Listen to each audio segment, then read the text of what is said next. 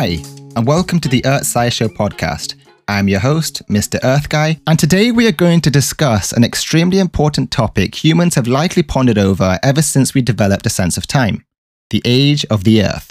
But before we get started, please remember to follow us on this platform and leave us a review.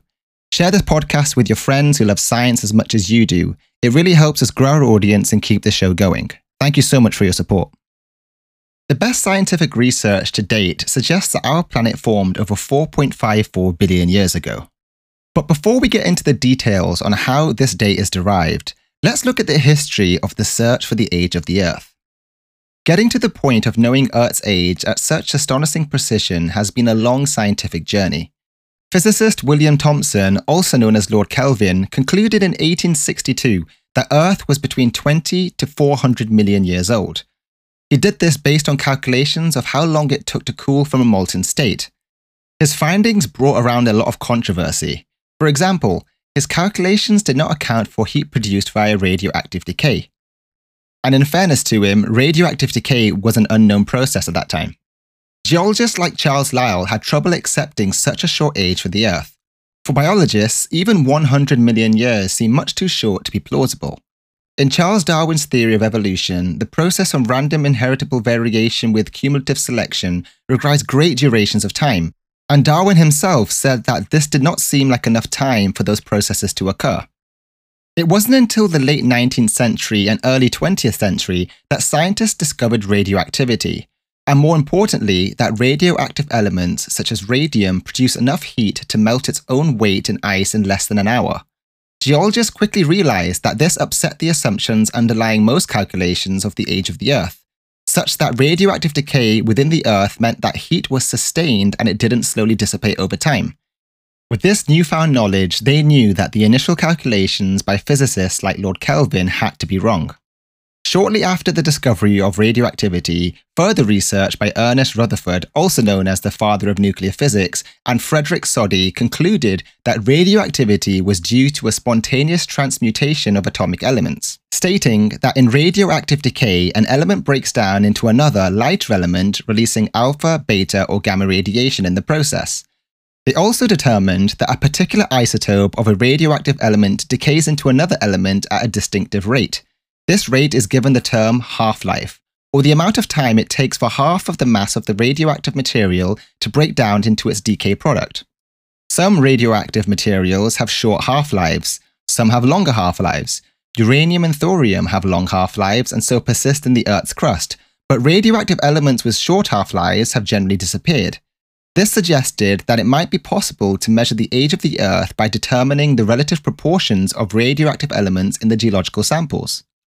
Rutherford with colleagues was the first to attempt measurements of rocks in nineteen oh four, but instead of quantifying the differences in isotopic ratios between parent and daughter isotopes, he used helium, which is a byproduct of alpha decay.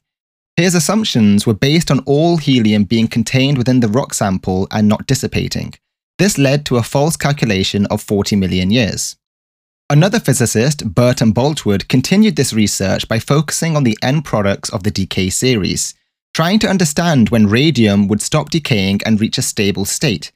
He achieved this a year later in nineteen oh five, when he suggested lead was the final form. Rutherford joined in this research, and they speculated that the radium-lead decay chain could be used to date rocks and samples. Boltwood published this paper detailing these results, however at the time geologists didn't seem very interested. It wasn't until fifteen years later, in nineteen twenty-one, that Arthur Holmes showed that radiometric dating was a valid method for aging rocks and suggested that the Earth was a few billion years old. Radiometric dating continues to be the predominant way scientists date geological timescales.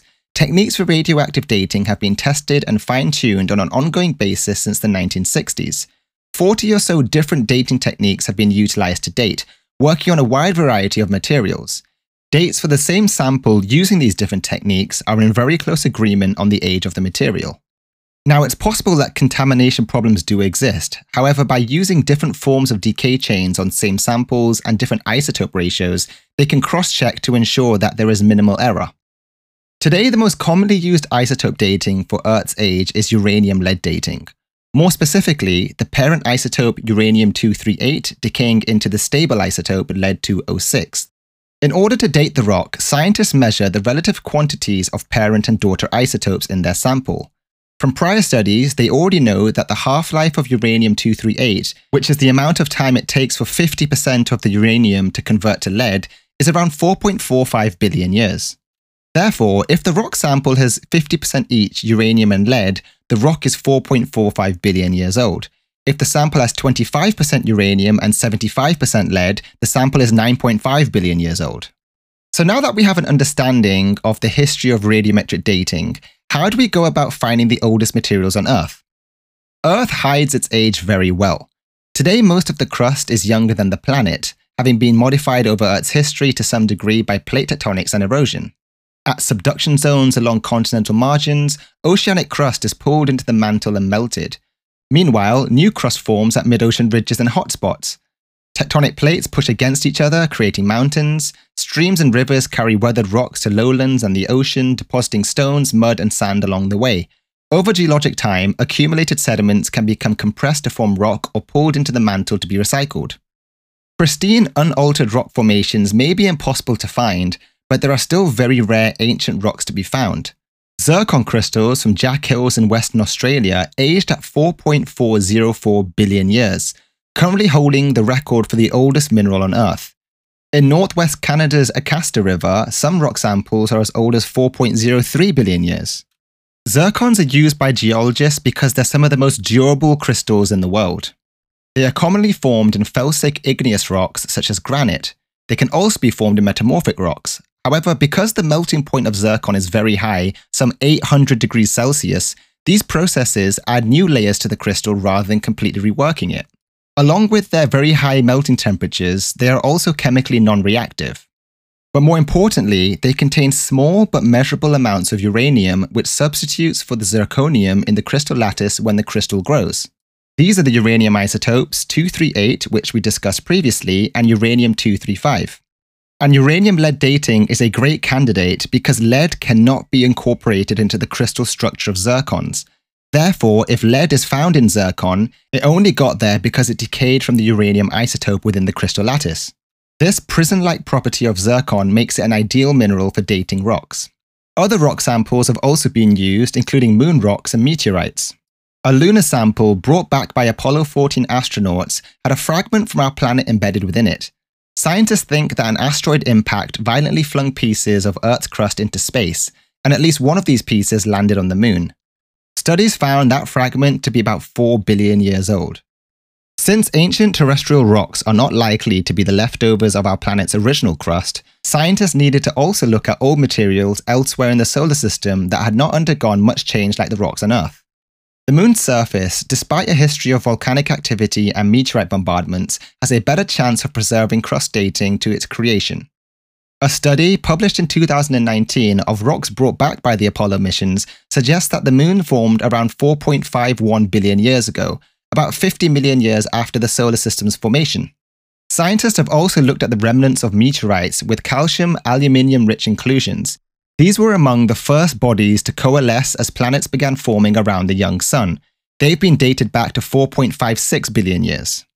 Whilst the history of radiometric dating has been anything but smooth sailing, it has been proven time and time again to offer a conclusive and viable way to date the age of the Earth. And as we strive to expand our footprints beyond the realms of Earth and onto other planetary bodies, we will be able to use these exact techniques and processes to unravel the history of the solar system. That's all for today's episode on EarthSciShow. If you enjoyed this podcast and want to listen to more exciting geological stories of our planet and the universe, be sure to hit that follow button and watch out for the notification when we release our next episode. I'm your host, Mister EarthGuy, and remember, stay curious.